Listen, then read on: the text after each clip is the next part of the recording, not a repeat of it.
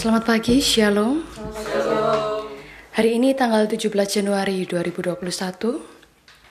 Mari dengan segenap hati dan jiwa kita beribadah kepada Tuhan, menyembah Tuhan Yesus melalui pujian permata hatiku.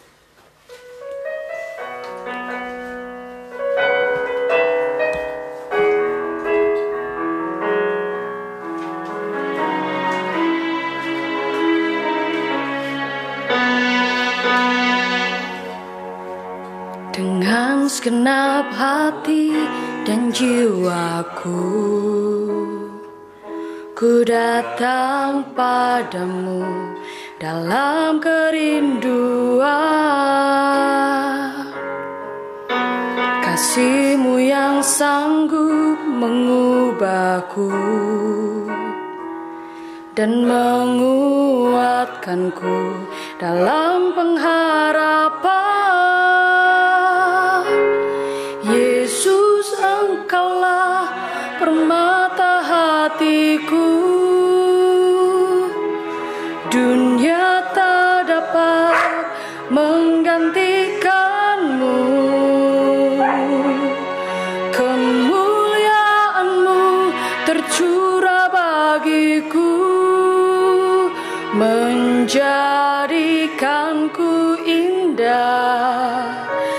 semakin indah bagimu.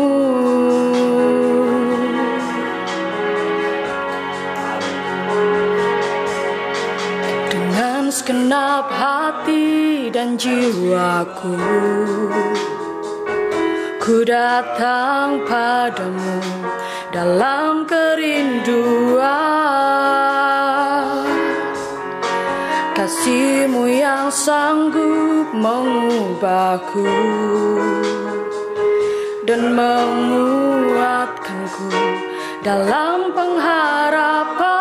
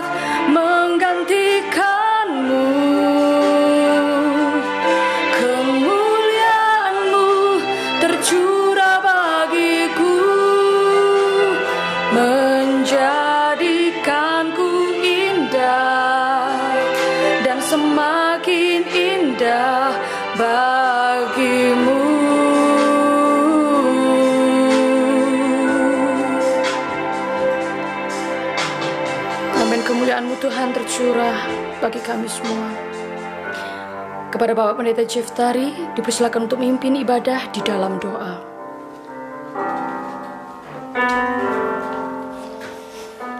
Mari saudara-saudaraku yang terkasih dalam Tuhan kita berdoa untuk memulaikan ibadah kita di pagi ini. Ya Tuhan kami, Allah kami Bapa di surga, di dalam Tuhan Yesus Kristus dan oleh kuasa roh kudusmu yang telah memanggil kami dan juga telah memelihara kami dalam hidup ini untuk tetap memuji dan beribadah kepadamu. Dan pada hari ini kami datang dengan segenap hati, dengan penuh kerinduan lagi kepada Tuhan, mencari wajah Tuhan, hadirat Tuhan dalam hidup kami ini, membawa hidup kami sebagai persembahan yang kudus di atas mesbahmu ya Tuhan, maka hari ini adalah hari kesukaan kami. Kami bersyukur ibadah kami ini, kami mau mendoakan itu. Kami berdoa dalam nama Tuhan Yesus. Turunlah kasih karunia daripadamu Bapa di tengah-tengah kami, memberkati kami umatmu beribadah kepadamu dari awal pertengahan sampai kesudahannya terjadi karena kehendak Tuhan Yesus Kristus. Haleluya. Amin.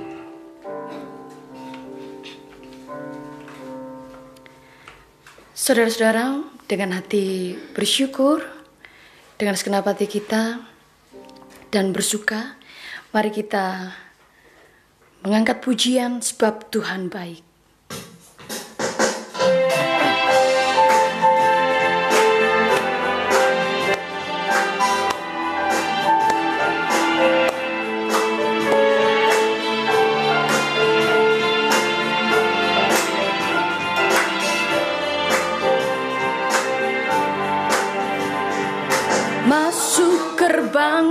bersyukur.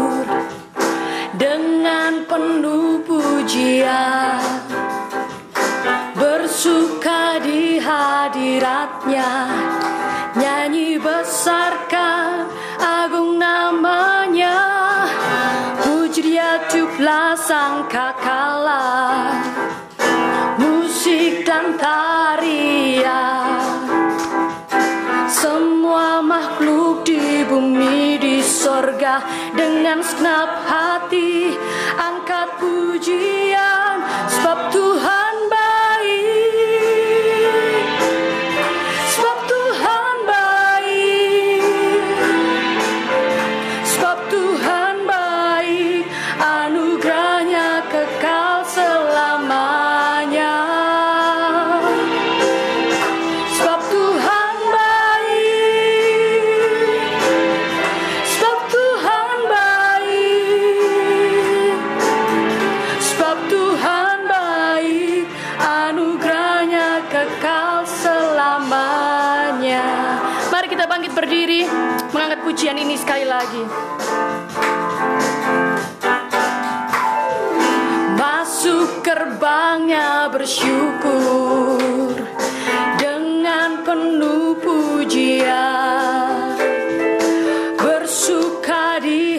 hadiratnya Nyanyi besar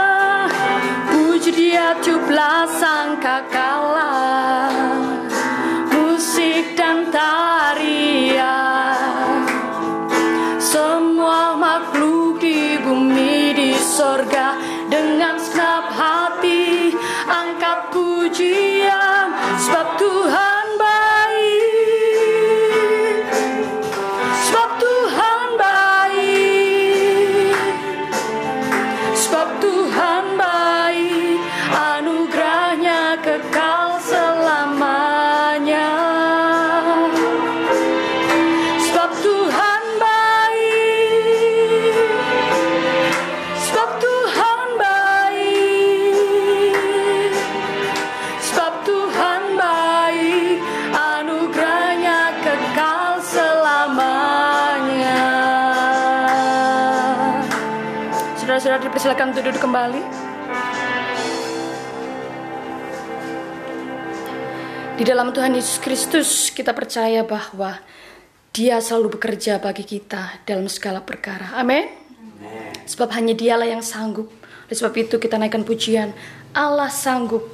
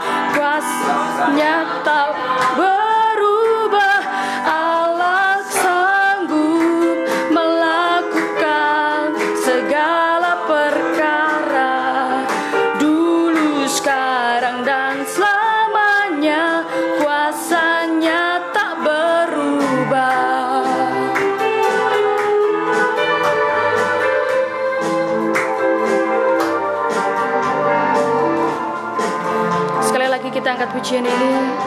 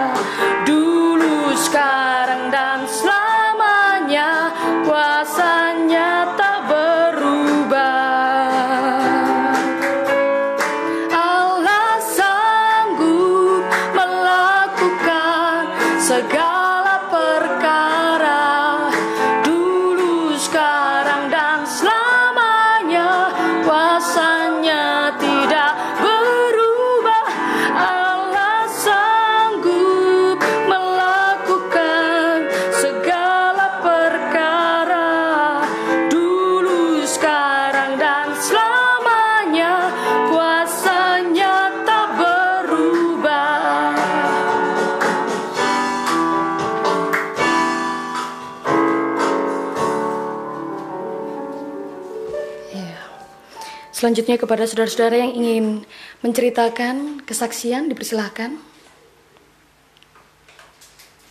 Ya, jika tidak ada, pujian tadi memang sungguh menguatkan kita bahwa hanya di dalam Tuhan Yesus Kristuslah kita sanggup melewati segala proses kehidupan kita.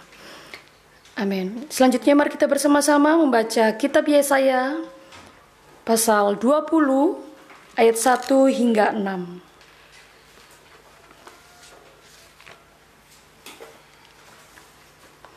Yesaya 20 ayat 1 sampai 6.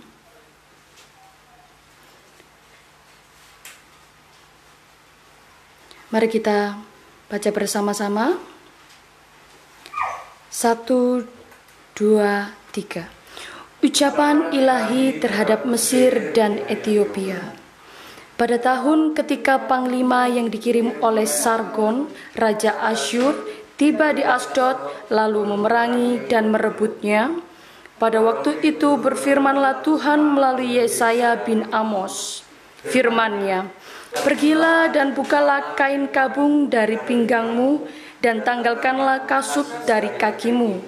Lalu ia pun berbuat demikian, maka berjalanlah ia telanjang dan tidak berkasut. Berfirmanlah Tuhan, seperti hambaku Yesaya berjalan telanjang dan tidak berkasut tidak tahun lamanya sebagai tanda dan alamat terhadap Mesir dan terhadap Ethiopia, Demikianlah Raja Asyur akan menggiring orang Mesir sebagai tawanan dan orang Ethiopia sebagai buangan tua dan muda, telanjang dan tidak berkasut dengan pantatnya kelihatan suatu penghinaan bagi Mesir. Maka orang akan terkejut dan malu karena Ethiopia, pokok pengharapan mereka, dan karena Mesir, kebanggaan mereka. Dan penduduk tanah pesisir ini akan berkata pada waktu itu, Lihat, beginilah nasib orang-orang yang kami harapkan, kepada siapa kami melarikan diri minta pertolongan supaya diselamatkan dari Raja Asyur. Bagaimana mungkin kami terluput? Demikian pembacaan kitab Yesaya 20. Selanjutnya mari kita siapkan hati kita untuk mendengarkan firman Tuhan agar kita siap menjadi pelaku firman Tuhan. Allah Roh Kudus, penuhi kami, ubah hati kami, dan jamalah kami. Kami rindu hadiratmu di tengah kami. Kami sembah Engkau Allah Roh Kudus sebab Engkau kudus.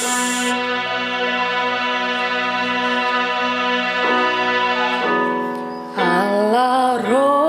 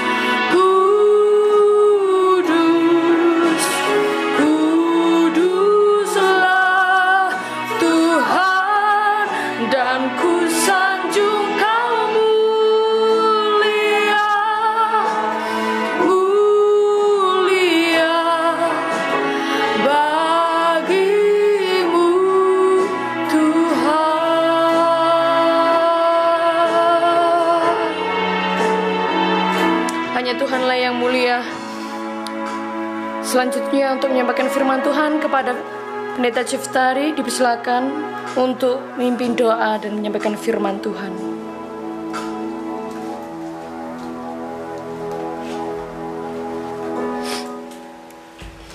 Baik, mari kita masuk dalam doa untuk mendengarkan firman Tuhan di hari ini. Ya Tuhan Allah kami, Bapa yang maha kudus dan maha suci dan maha mulia dan maha kekal yang ada dalam kerajaan surga dan yang hadir di tengah kami oleh roh kudusmu dan di dalam Tuhan kami Yesus Kristus yang memberkati mengurapi kami untuk melayakan kami mendengarkan firmanmu. Maka kami percaya dan sungguh berharap akan firmanmu yang kami dengar di hari ini lagi. Berkati hambamu yang akan menyampaikan firmanmu. Berkatilah kami umatmu yang mendengarkannya karena kami rindu firmanmu berkati berkuasa. Firman-Mu memelihara kami setiap hari hidup kami. Memasuki hari-hari ke depan, hari-hari kesukaran, hari-hari di mana banyak orang mengalami kebimbangan, ketakutan. Tetapi firman-Mu akan menolong kami sehingga kami hidup dalam ketenangan, hidup dalam damai sejahtera sesuai dengan firman-Mu. Berkati kami, kami berdoa dalam nama Tuhan Yesus Kristus. Haleluya. Amin. Ya, baik kita akan membaca firman Tuhan yang terambil dari kitab 1 Tesalonika pasal kelima, pasal 5 ayat yang ke-9. Bunyi firman Tuhan demikian. Karena Allah tidak menetapkan kita untuk ditimpa murka, tetapi untuk beroleh keselamatan oleh Yesus Kristus Tuhan kita. Ya, satu ayat saja untuk kita uh, terima ini sebagai uh, pegangan yang kuat supaya mempermudah kita mengingat. Hari ini kita membaca satu ayat saja. Dari satu ayat ini saya ingin mengangkat tema bahwa firman Tuhan lebih tinggi dari segala yang ada di dunia. Ya, ini tema firman Tuhan lebih tinggi dari segala yang ada di dunia. Ya, kita mau melihat tema ini berdasarkan firman Tuhan yang kita baca mengawali penyampaian firman Tuhan ini, tentunya kita harus selalu sadar dan kita selalu juga uh, merasakan situasi-situasi di dunia ini yang sedang berkembang saat ini. Ya, jadi kita harus uh, menyimak ya situasi situasi, situasi itu artinya uh, kejadian-kejadian dan di dalamnya ada informasi-informasi yang menyertakan kejadian tersebut. Nah, hal yang nyata di dalam maksud ini adalah kita sedang berada di dalam situasi di mana corona atau pandemi ini sedang menguasai pikiran manusia. Ya, ini uh, tidak bisa kita mau coba-coba uh, apa menghilangkan pikiran ini dari kita karena memang tetap biar kita mengalihkannya tetap itu uh, masih bagian uh, dari kita karena masih ada di depan mata kita kejadian ini. Jadi ini yang saya maksudkan hal-hal yang ada di dunia. Jadi hal-hal yang ada di dunia ini tentunya memang silih berganti ya mengambil uh, apa fase-fase kehidupan. Ya dengan kata lain bahwa sebelum corona tentunya keadaan-keadaan di dunia itu adalah juga berbeda. Ya. Manusia uh, ada dalam uh, pengaruh-pengaruh yang lain, baik itu uh, ancaman-ancaman perang dan juga Eh, ancaman-ancaman uh, krisis ekonomi, ya ini tentunya tidak pernah atau belum hilang dari peredaran ingatan manusia. Nah, ini maksudnya keadaan-keadaan di dunia ini yang saya maksudkan tadi itu. Jadi firman Tuhan lebih tinggi dari segala keadaan yang ada di bumi ini, di dunia ini. Nah kalau kita mau melihat ini makanya kita membahas keadaan yang di dunia ini dulu. Sebelum kita masuk kepada uh, mengerti firman Tuhan. Jadi keadaan di dunia ini kita mau lihat bahwa semua orang sedang membahas uh, hal-hal uh, yang uh, yang bisa uh, menghilangkan virus corona dari peredarannya di tengah-tengah banyak orang, umat manusia.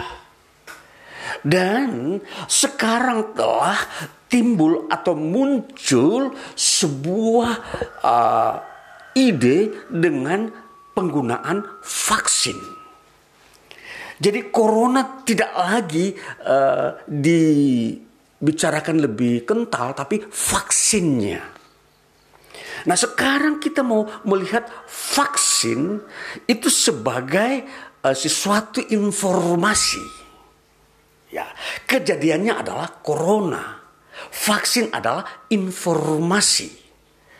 Jadi informasi ini apa yang ada di dalam vaksin itu? Nah, jadi sekarang orang sedang uh, begitu dibingungkan dengan vaksin. Informasi terakhir yang saya dengar bahwa vaksin itu mempunyai makna ganda. Apa artinya makna ganda? Makna ganda artinya makna yang tidak mempunyai fungsi sekedar untuk uh, uh, menganulir virus corona, tetapi sudah memiliki makna politis ya makna politis yang memang di dalamnya ada satu kandungan-kandungan pengertian bahwa nanti ada negara tertentu yang mengambil alih posisi kekuasaan dunia ini melalui tindakan vaksin.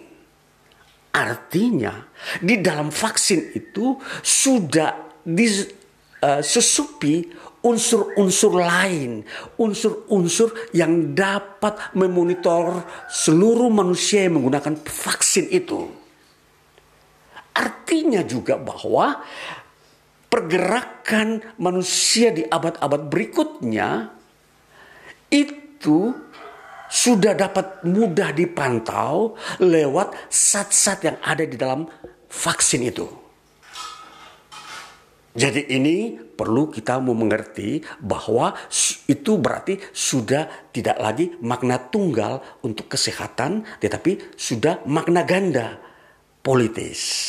Ya, itu maksudnya. Jadi uh, hal ini sebagai informasi, masih informasi dan sudah dikaji beberapa orang-orang yang mengerti kandungan di dalam vaksin. Jadi di dalam vaksin itu yang sudah uh, sampai ke telinga uh, masyarakat adalah salah satunya kandungan vaksin itu adalah memang boraks. Lah boraks adalah salah satu unsur yang berbahaya bagi kesehatan manusia. Nah, jadi kalau ini kita telusuri maka berarti vaksin ini yang untuk memberikan kekebalan imun manusia terhadap virus corona ternyata mengandung unsur yang lain yang juga berbahaya bagi manusia. Nah, artinya bahwa semua orang yang mau divaksin dia harus mengerti isi kandungan vaksin itu sendiri. Apakah benar-benar untuk kekebalan terhadap virus corona ataukah apa? Maka di sinilah perannya para intelijen di dalam menganalisa akan kandungan vaksin. Jadi ini sedang uh, um, ditampilkan para uh, uh, pakar-pakar yang bisa mau tampil di dalam me mengerti, mengetahui, menelusuri vaksin ini. vaksin untuk COVID-19 ya. Nah, jadi ini sedang dibahas demi masa depan anak-anak bangsa atau generasi muda ketika memasuki abad-abad berikutnya. Karena yang di uh, mau diselamatkan dari bangsa ini adalah generasi muda. Generasi tua tentunya tidak diharapkan untuk menginjak abad ke depan. Maka dalam sisi politis generasi muda khususnya Indonesia pada uh, 20 tahun 30 tahun ke depan mereka akan dipengaruhi oleh vaksin ini. Nah, inilah yang mau ditelusuri, dianalisa benar-benar apakah vaksin ini aman secara kesehatan dan aman secara politis. Ini. Jadi ini uh, betapa membutuhkan para pakar. Ini, ini masih informasi dan informasi ini masih mau didalami kebenarannya. Apakah sungguh-sungguh uh, vaksin ini benar-benar aman untuk semua orang? Ini uh, berita informasi yang kita lihat. Nah, jadi di sinilah sampai di sini kita uh, mau melihat uh, fakta yang sedang ada di depan mata kita yang masih segar, yang masih sedang terjadi dan lewat di depan mata kita, di depan bahkan pintu rumah kita dia seliwar-seliwir, mundar-mandir memperlihatkan dirinya bahwa siapakah vaksin itu sebenarnya. Nah, jadi ini kita uh, mau mengerti sebagai sebuah batu loncatan untuk mengerti apa yang kita dengar tentang firman Tuhan. Firman Tuhan dikatakan begini, karena Allah tidak menetapkan kita untuk ditimpa murka, tetapi untuk beroleh keselamatan oleh Yesus Kristus Tuhan kita. Nah, kita mau mengerti makna ini, ayat ini terhadap kehidupan kita di muka bumi. Jadi, Firman Tuhan ini kita mau mengerti maknanya, lalu kita mengaplikasikan makna hidup ini, kita ini kepada dunia nyata yang kita sedang alami dengan berbagai situasi kondisi yang yang uh, menakutkan manusia. Ini kita mau pegang ini dulu sebelum kita jauh melangkah me, uh, masuk ke dalam berbagai-bagai uh, pandangan-pandangan yang begitu rumit, maka kita harus mulai sesuatu itu dengan yang mendasar. Yang mendasar adalah suatu ketetapan yang memang tidak bisa berubah. Walaupun di kiri kanannya itu banyak gangguan, tetapi ketetapan itu itu yang menjadi sesuatu keunggulan yang harus kita diami. Nah, itulah sebabnya antara dunia yang kita hidup di dalamnya ini dengan dunia yang akan menjemput kita yaitu surga ini selalu terjadi kontradiksi, selalu terjadi perlawanan selalu terjadi pertentangan atau paradoks. Selalu surga informasinya membawa damai, sedangkan di dunia ini sedang kebimbangan dan ketakutan. Nah, jadi kita orang-orang percaya kepada Yesus Kristus, kalau tidak mengerti situasi yang kita uh, sudah uh, miliki atau kondisi yang kita sudah ditetapkan oleh Tuhan, maka kita yang tidak tahu itu, maka kita pun akan mengalami sebuah uh, apa gangguan-gangguan yang uh, atau gelombang-gelombang yang sedang menakutkan manusia di bumi. Nah, tentunya berdasarkan nubuatan Alkitab, dunia ini tidak pernah disebut aman Dunia ini tidak pernah uh, satu waktu, satu masa dikatakan tenang. selalu digoncangkan oleh berbagai-bagai uh, keadaan. Ya. Dan ini adalah boleh kata semua orang sedang digoncangkan dengan virus corona. Dan bahkan yang di uh, dengung-dengungkan bahwa dengan adanya vaksin pasti menenangkan sedikit manusia dari ketakutan terhadap virus corona. Namun setelah berhasil diciptakan vaksin, ternyata bukan menenangkan lagi manusia, tetapi lebih menggoncangkan lagi. Karena kandungan vaksin itu pun masih diragukan oleh orang-orang yang uh, sempat menelusuri kandungan-kandungan di dalam pembuatan vaksin. Nah, itu diinformasikan sebelum dilaksanakan dan itu mempunyai efek-efek jangka panjang. Maka daripada itu, apa yang Tuhan sudah siapkan jauh sebelum terjadi goncangan-goncangan di dunia ini, Tuhan sudah membawa berita damai, berita ketenangan bagi orang-orang yang menerima Yesus Kristus. Nah, jadi ini ada gejolak di dunia ini.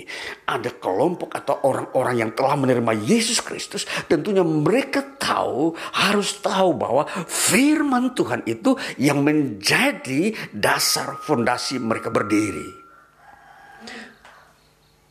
Jadi kalau kita lihat bahwa kitab 1 Tesalonika pasal 5 ayat 9 ini itu menjadi fondasi iman Kristen memasuki akhir zaman. Karena tema daripada atau uh, tema utama daripada uh, kitab 1 Tesalonika adalah tentang kedatangan Tuhan kedua kali atau akhir zaman. Jadi kalau kita mau melihat kandungan atau isi konten di dalam kitab satu Tesalonika ini, ternyata satu Tesalonika 5 ayat 9 itu menjadi uh, inti berita yang menyenangkan tentang akhir zaman. Bahwa kita yang percaya kepada Yesus tidak ditetapkan Allah untuk menerima hukuman kebinasaan atau semua yang berhubungan dengan gangguan-gangguan di bumi.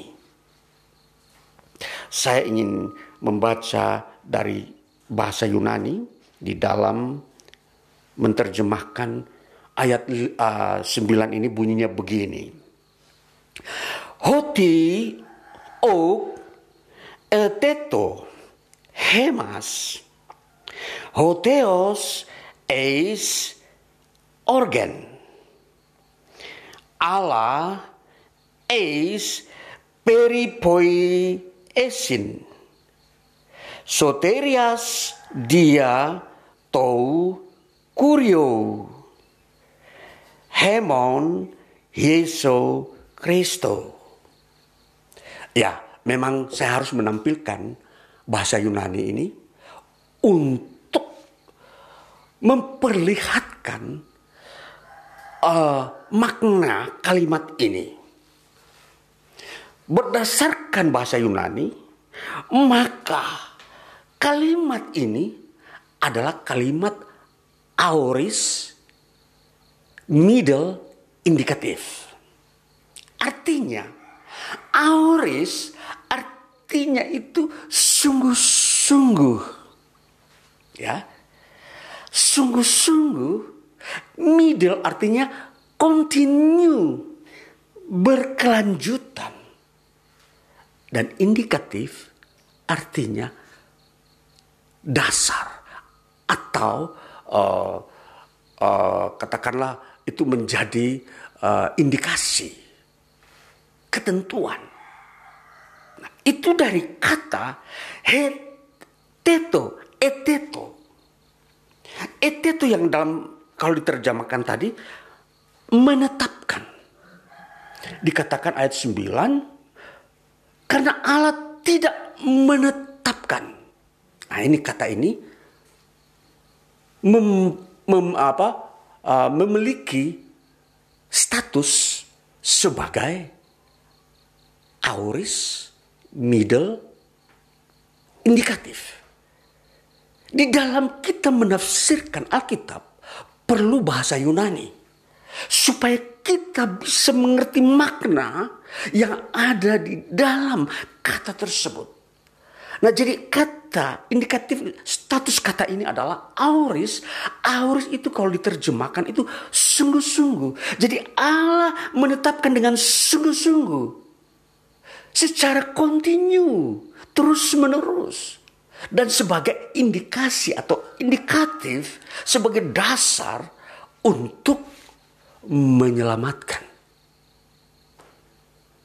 Jadi kalau kita melihat makna ini, ayat ini berarti bahwa tidak bisa lagi unsur lain menghilangkan keselamatan dari kita. Pengaruh apa pun di dunia ini, apakah itu pengaruh uh, antikris, apakah itu pengaruh nabi-nabi palsu yang menyesatkan kita dengan ajaran-ajaran sesat palsu, tidak bisa karena apa? Allah sudah menetapkan secara sungguh-sungguh dan se, uh, secara kontinu dan menjadi indikasi. Tiga unsur di dalam memberikan status kepada satu kata ini yang disebut eteto. Eteto kalau diterjemahkan lagi itu mempunyai arti bahwa di situ meletakkan jadi bukan saja menetapkan, meletakkan, kemudian uh, menentukan, kemudian mempercayakan. Betapa banyak unsur kata ini mempunyai makna. Jadi bukan saja menetapkan tetapi meletakkan, menentukan dan mempercayakan. Nah, jadi keselamatan di mana Allah telah uh, tetapkan atau kerjakan itu di dalam Yesus Kristus itu itu sudah tidak bisa diganti atau dihancurkan, dirombak oleh unsur-unsur di dunia ini. Segala bentuk kejadian-kejadian di dunia ini yang mengacaukan hidup manusia ini tidak bisa menghancurkan orang percaya kepada Yesus Kristus. Kita harus memperhatikan di sini orang percaya kepada Yesus Kristus merupakan karya Allah yang mulia dan penuh mujizat kuasa dari surga. Dan benih-benih yang Tuhan sudah tetapkan di dalam kehidupan orang percaya kepada Yesus Kristus ini itu benih unggul tidak bisa di, dihancurkan, dilemahkan. Ya. Sehingga hal-hal yang berhubungan dengan keselamatan di dalam hidup orang Kristen ini sudah tidak bisa diganggu gugat dan tidak bisa dikurangi derajat atau statusnya sedikit pun. Jadi keunggulan keselamatan yang Tuhan berikan kepada orang percaya kepada Yesus Kristus itu 100%. Tidak bisa 99,9%. Sudah total 100%. Sekalipun di sekitar hidup orang percaya kepada Yesus Kristus ini di dunia ini orang Kristen ini ada gangguan antikris. Contoh, mereka mendatangkan berbagai-bagai informasi bahwa uh, kamu orang semua manusia di muka bumi ini tidak bisa hidup kalau tanpa aku, misalkan. Ini seolah-olah mau mengambil dan menakutkan orang semua orang di muka bumi termasuk orang yang percaya kepada Yesus Kristus untuk supaya memperoleh selamat. Ini pun tidak bisa. Bahkan si penyesat guru-guru palsu yang mengajarkan model-model kehidupan sejahtera dan selamatnya manusia di muka bumi tanpa melalui Yesus Kristus. Itu pun tidak bisa. Ya karena kita melihat keselamatan dalam Yesus Kristus itu berbicara tentang kualitas, ketetapan sudah ditentukan, sudah diletakkan. Jadi sudah diletakkan dengan sungguh-sungguh oleh Allah. Allah yang meletakkan itu keselamatan, bentuk keselamatan yang ada dalam Kristus Yesus. Jadi bentuk keselamatan itu uh, tidak bisa lagi dimasuki oleh unsur-unsur lain. Itu sudah menjadi hak miliknya Tuhan hak warisnya orang-orang percaya Yesus Kristus itu sudah mendapatkan dari Allah. Jadi ahli waris warisan yang yang Allah sediakan kepada orang percaya kepada Yesus Kristus bukan warisan biasa-biasa.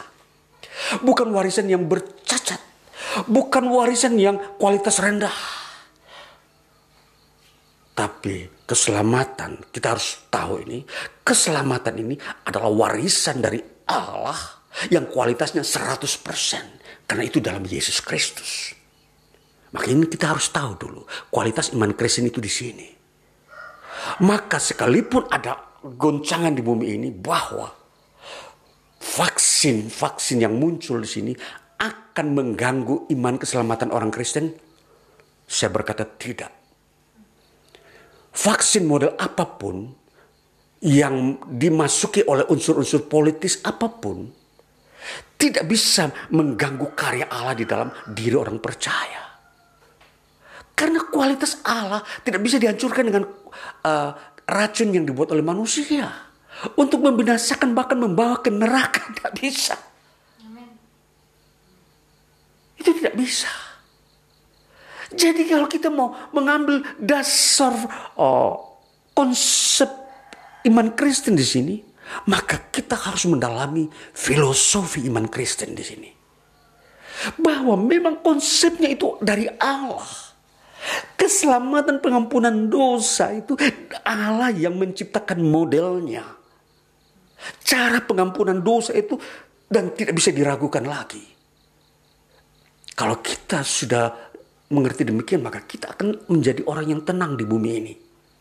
Kita tidak bisa menjadi orang gelisah. Aduh, aduh, aduh, saya takut nanti datang virus bagaimana. Saya takut nanti datang vaksin. Nanti saya eh, hidupnya bagaimana. Nanti saya menjadi orang yang bagaimana. Kalau vaksin ini datang. Nah, kita harus kembali kepada firman. Jati diri kita, identitas kita ini bukan manusia biasa.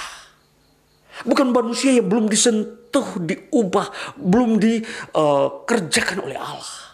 Ketika kita percaya kepada Yesus Kristus, di situ proses Allah dengan kita itu dalam memelihara, menguduskan, menyelamatkan itu sudah dan sedang berlangsung sampai hari ini.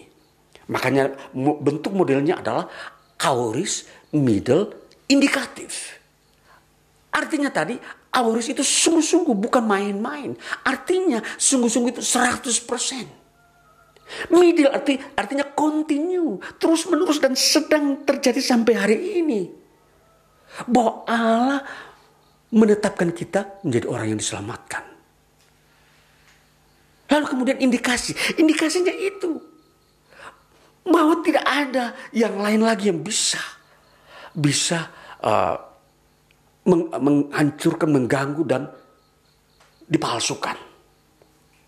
Jadi dasar-dasar ini yang harus kita pandang. Bahwa masih ada firman Tuhan yang selalu memberikan tegak berdirinya orang-orang percaya di muka bumi. Tidak perlu kita takut dengan terhadap hidup kita. Entah orang memalsukan bentuk apa pun di dunia ini untuk menghancurkan semua uh, manusia generasi. Tapi ingat, itu tidak akan menghancurkan kehidupan orang-orang percaya kepada Yesus Kristus. Karena sebelum Yesus Kristus datang kedua kali ke muka bumi ini, gereja itu tidak bisa dihancurkan, tidak bisa diporak-porandakan atau dibuat kualitas rendah. Karena gereja sudah disiapkan Tuhan sempurna kudus untuk menyambut kedatangan Tuhan Yesus kedua kali. Jadi tidak ada benih-benih yang masuk dalam uh, uh, darah orang-orang percaya apa namanya semua bentuk-bentuk kejahatan yang dalam bentuk apa saja tidak bisa mengambil seluruh kehidupan kita. Dan hidup ini bukan saja uh, termasuk uh, roh saja. Tubuh kita ini tubuh ini akan juga masuk ke dalam kerajaan surga namun diubahkan menjadi tubuh yang baru tanpa dosa. Itulah model keselamatan di dalam Yesus Kristus. Jadi ketika misalkan besok Yesus datang tubuh kita ini seperti ini Cuma yang diubah apa? Tabiatnya. Apa itu tabiat? Yaitu kita sudah tidak ingin lagi berbuat dosa. Kita sudah tidak ingin lagi uh, menentang Allah. Itu yang diubahkan. Jadi tubuh ini adalah akan masuk ke dalam kerajaan surga sebagaimana Yesus Kristus memiliki tubuh waktu dia di bumi.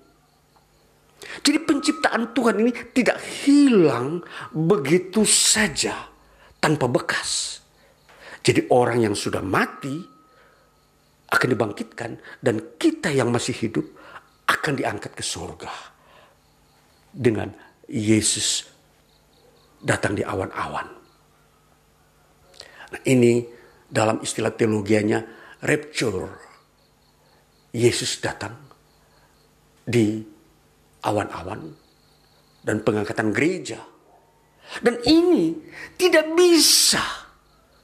Kalau kondisi seperti ini terjadi sudah tidak bisa diganggu oleh vaksin. Jadi kalau kita mau orang ditakuti dengan adanya antikris di dalam perlakuan vaksin, sekalipun itu ada atau tidak ada, kita tidak usah ditakutkan. Namun sebaliknya kalau kita mempelajari secara teologis, antikris itu sikapnya bukan begitu lembut, begitu licik. Dia itu diktator. Dia datang dengan pemaksaan, bukan memohon. Jadi kita harus menganalisa benar-benar sikap ciri-ciri antikris. Jadi hal-hal segala sesuatu jangan langsung uh, memberi sebuah uh, penilaian bahwa ini kegiatan-kegiatan antikris. Bahasa ini sudah terlalu, saya boleh kata sudah terlalu uh, dini, terlalu mengawali zaman. Antikris belum muncul, kita sudah, sudah bilang muncul, itu terlalu dini nanti membatasi kegiatan orang-orang untuk tidak semangat justru di dalam era akhir zaman semangat bekerja itu tetap ada. Jadi kita jangan langsung merasa down, hilang patah semangat melihat orang menginformasikan tentang vaksin. Iman Kristen tidak boleh di ganggu-ganggu dengan ini. Dia tetap utuh dengan firman. Karena kita hidup di dunia ini dari firman. Firman yang mendasari kita berdiri sampai hari ini. Kita bekerja, kita memandang zaman, situasi di dunia ini. Kita menilainya dengan firman. Jadi terus istimewa hidup kita adalah hidup yang sudah dimiliki oleh Allah. Jadi kalau kita menjadi milik Allah, hartanya Allah, Allah tidak izinkan hartanya itu dicacati, dikotori, dilukai. Apalagi mau diambil total untuk dibinasakan. Tidak. Jadi Allah sudah menetapkan kita untuk tidak dimurkai. Nah ini sesuatu yang harus kita mengerti. Kalau memang vaksin ini sifatnya akan memurkai manusia, umat manusia, maka tidak akan uh, menguasai hidup kita. Apakah divaksin atau tidak divaksin misalkan, itu bukan uh, uh, hal-hal uh, uh, yang yang berhubungan dengan sikap-sikap uh, iman. Tetapi yang jelas sikap iman bahwa Allah menyelamatkan kita. Nah jadi kita berpikir adalah hidup kita harus berpikir iman lebih tinggi daripada analisa atau pengetahuan.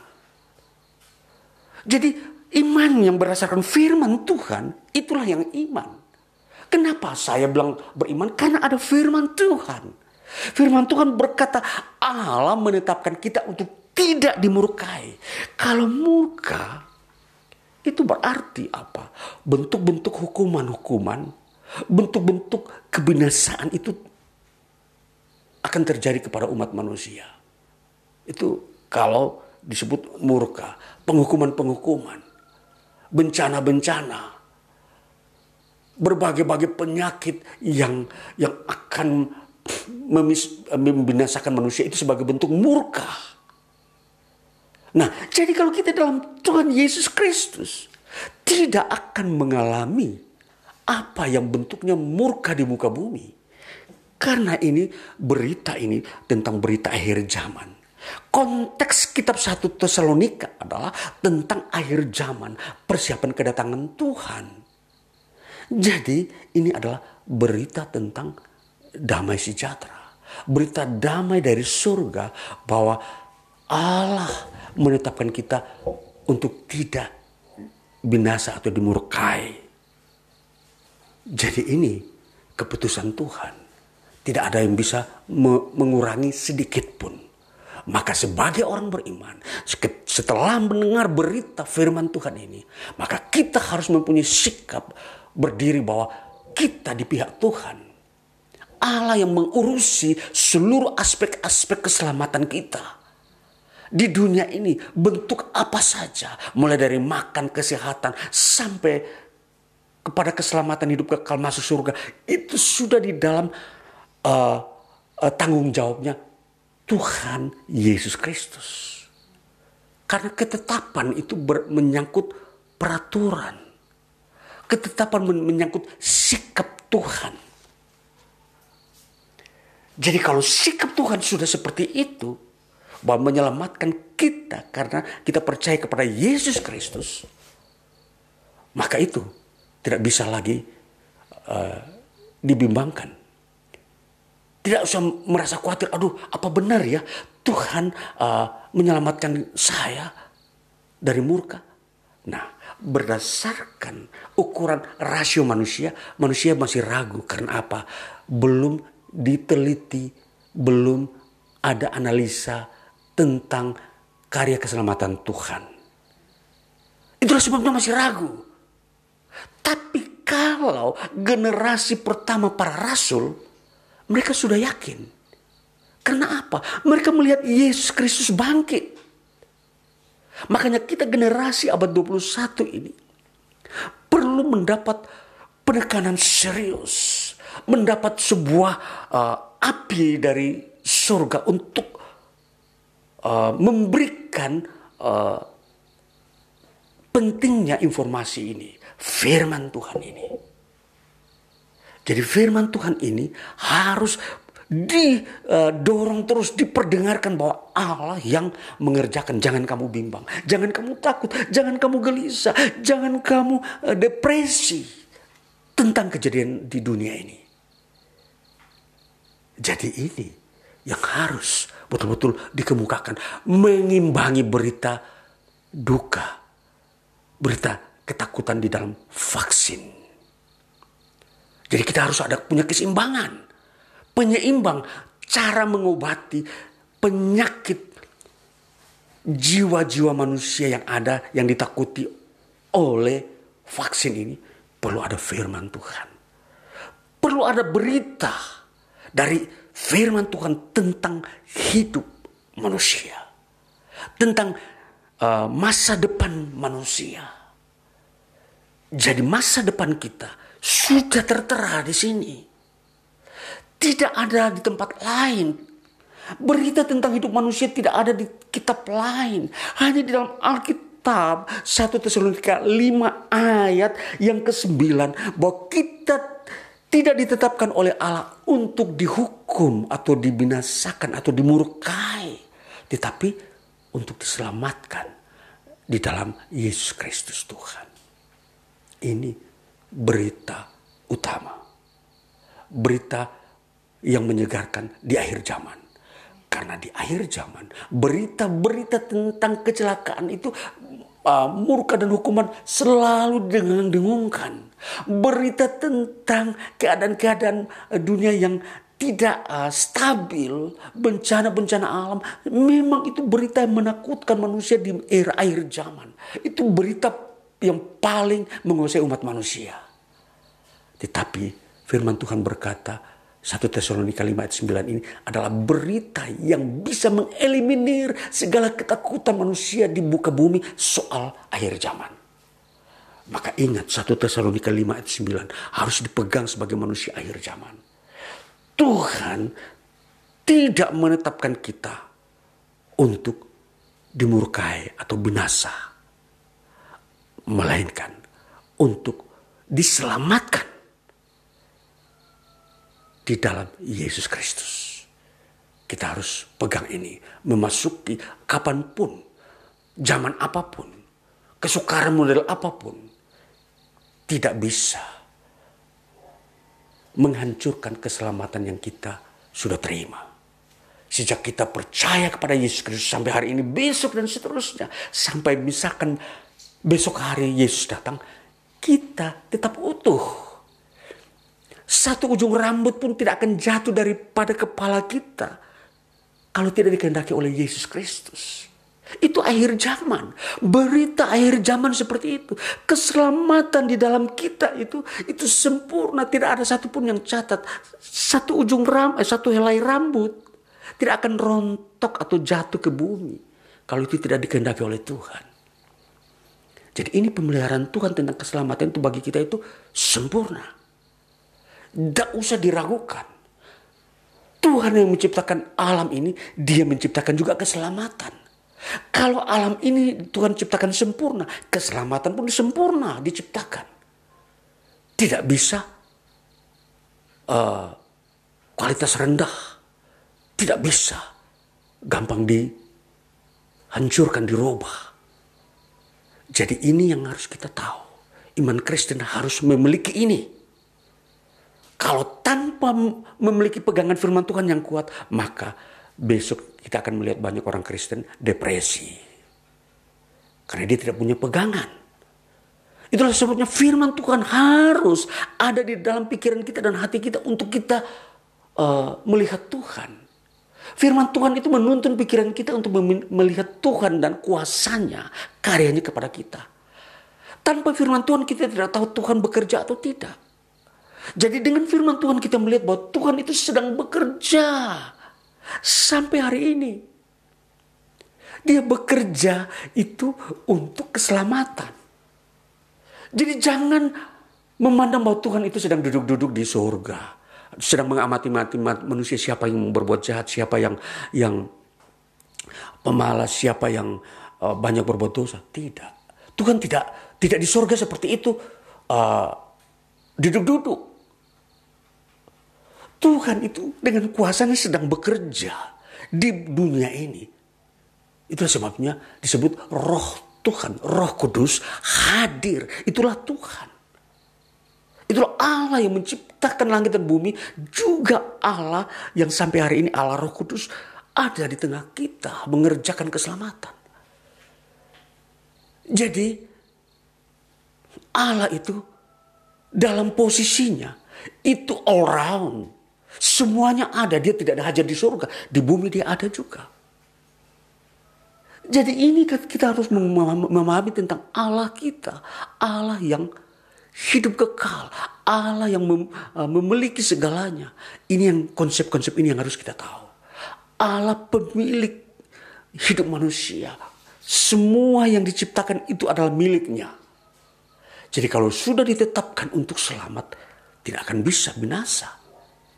Itulah sebabnya Kristus Yesus ditetapkan datang ke dunia untuk menyelamatkan manusia dari dosa-dosa manusia. Karena di sinilah uh, uh, waktu penyelamatan itu sudah digariskan Tuhan. Bahwa di dalam Yesus Kristus itu keselamatan itu ada. Jadi kita membangun iman kita dengan dasar ini, maka kita semakin kuat. Kita tidak bisa gelisah. Orang lain gelisah boleh silakan. Tapi kita yang percaya kepada Yesus tidak boleh gelisah. Karena ada jaminannya. Firman Tuhan jaminan. Semua nabi-nabi, para rasul ketika mendengar ini, firman Tuhan ini, mereka bergembira. Karena inilah jalan kelepasan dari maut. Kalau para nabi diberitakan, zaman nabi-nabi diberitakan ayat ini, mereka akan berkata, oh kami tidak usah berjerih payah lagi. Betapa kemurahan Tuhan begitu besar menentukan kita untuk selamat. Nah kita di era modern ini harus punya semangat bahwa Tuhan mengasihi kita. Para nabi yang merindukan ayat ini saja walaupun di tengah mereka tidak ada, mereka masih mempunyai semangat. Apalagi, apatah lagi kita di era di mana Tuhan sediakan firman ini harus memiliki semangat pandangan hidup dalam terang Tuhan. Bahwa kita adalah dalam terang Tuhan. Ini yang membuat kita berdiri kita tidak menjadi orang yang uh, tidak mempunyai pengharapan. Aduh hidup kita saya mau ke mana? Saya mau mau ke mana? Tahun depan kalau ada banyak bencana saya mau lari ke mana? Saya nanti di mana? Kenapa harus berpikir seperti itu? Orang Kristen tidak boleh berpikir seperti itu. Pesimis tidak boleh. Bahwa jaminan hidup adalah pengharapan masa depan hidup kekal. Jadi tidak perlu sedih. Maka di sini disebut Orang percaya harus menyadari identitas dirinya. Siapakah dia? Dia adalah miliknya Allah, penebus tuh, yaitu Tuhan Yesus Kristus sudah mengampuni dosa kita dan dia membawa kita kepada kehidupan yang kekal. Ini unsur-unsur yang penting yang kita harus tahu sebagai orang Kristen supaya kita tetap bersuka cita beribadah, berdoa, membaca firman, melakukan pekerjaan yang baik. Karena sepanjang hidup kita di dunia ini, semua ini kita harus tetap lakukan. Kita tidak boleh berdiam, berkurung diri dalam rumah, lalu uh, menantikan uh, kedatangan Tuhan. Menantikan kedatangan Tuhan bukan model seperti itu, mengurung diri, hanya tinggal di dalam uh, tempat ibadah tanpa melakukan aktivitas lain. Tidak, justru kita tetap bekerja dalam aktivitas sosial ekonomi di dunia ini. Jadi kita menjadi orang yang uh, sudah mengerti zaman, sudah tahu tentang hidup kita, bahwa kita ini milik Tuhan akan bermakna di masa depan. Itulah firman Tuhan bagi kita di saat ini menghadapi situasi situasi manusia global yang gelisah. Tuhan Yesus memberkati kita dengan firman-Nya. Haleluya. Amin. Ya, mari kita masuk dalam doa untuk merespon firman Tuhan ini. Ya, kita akan masuk dalam doa syafaat kita dan sangat penting doa kita untuk meneguhkan kita memasuki hari-hari kita seterusnya di saat-saat ini dan firman Tuhan ini akan menjadi uh, dasar hidup kita yang harus tertulis di dalam hati kita, pikiran kita. Supaya kita melihat diri kita tetap bersuka cita di zaman ini. Mari kita berdoa. Bapa di surga kami sangat bersyukur bersuka cita. Engkau Allah yang hidup.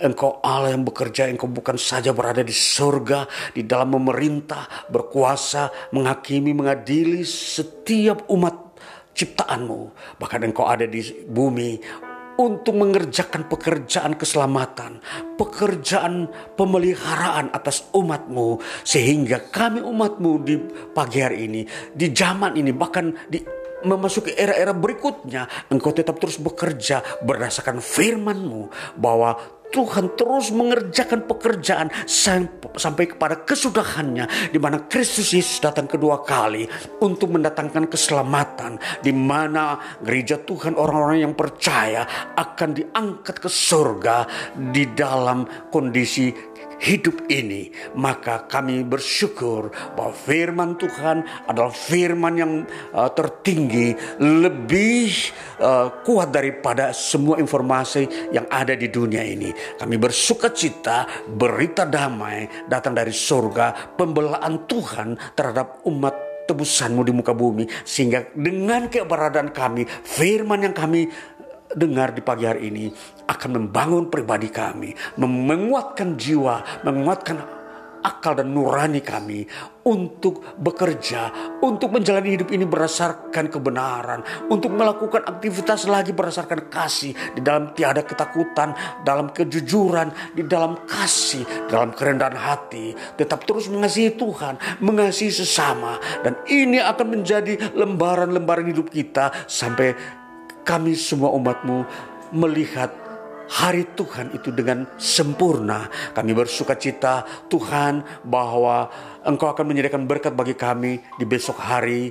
Bahkan kami akan bekerja. Tuhan memberkati di setiap uh, tempat-tempat uh, yang Tuhan telah tetapkan bekerja di situ ada kasih Tuhan, hadirat Tuhan bagi setiap orang percaya, umatmu, sehingga di situ terlihat terang Tuhan, berkati rumah tangga-rumah tangga Kristen, berkati uh, umat-umat Tuhan, baik pemuda, baik mereka yang sudah lanjut usia, mereka yang semua ada menjadi bagian umat Tuhan berkati. Dan itu menjadi terang Tuhan dan pengharapan yang ada pada umat Tuhan berdasarkan firman-Mu akan menjadi terang, akan menjadi uh, api yang menerangi, api yang menghangatkan, api yang membuat uh, orang bangun daripada kegelapan untuk berjalan dalam jalan Tuhan.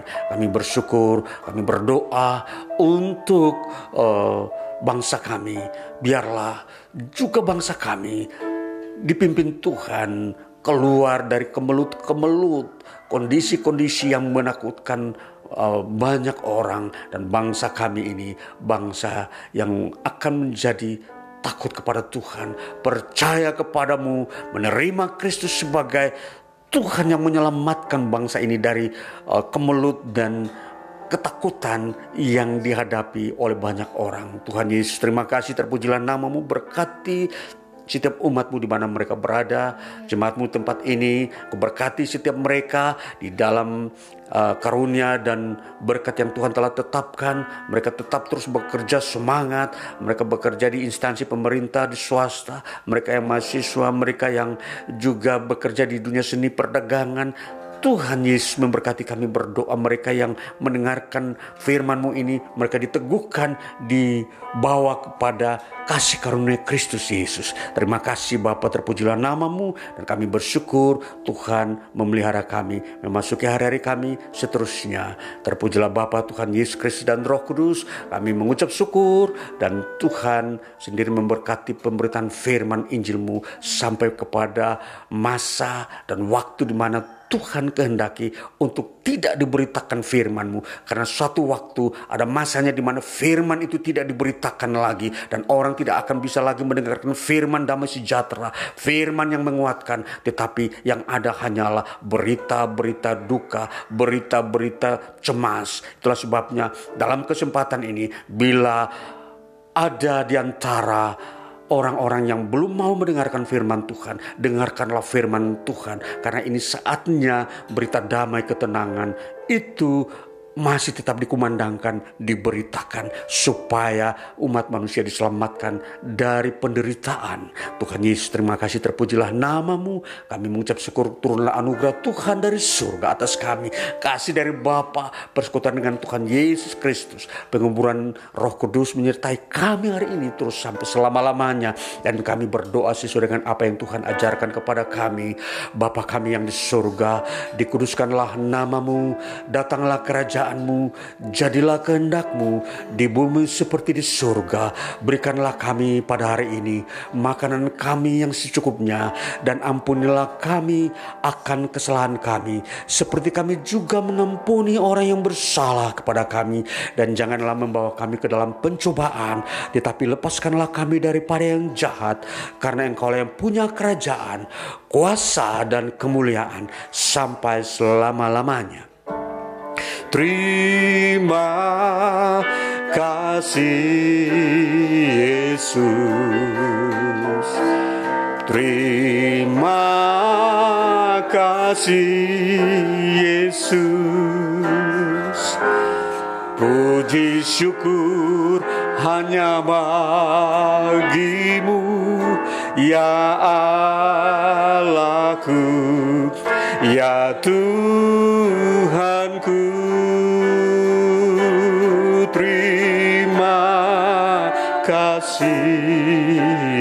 Yesus. Terima kasih Yesus. Puji syukur hanya bagimu. Terima kasih Yesus. Bapak terima kasih untuk kasih anugerah dan firman penguatan Tuhan dari surga atas kami. Dalam nama Tuhan Yesus kami berdoa dan bersyukur. Haleluya. Amin. Puji Tuhan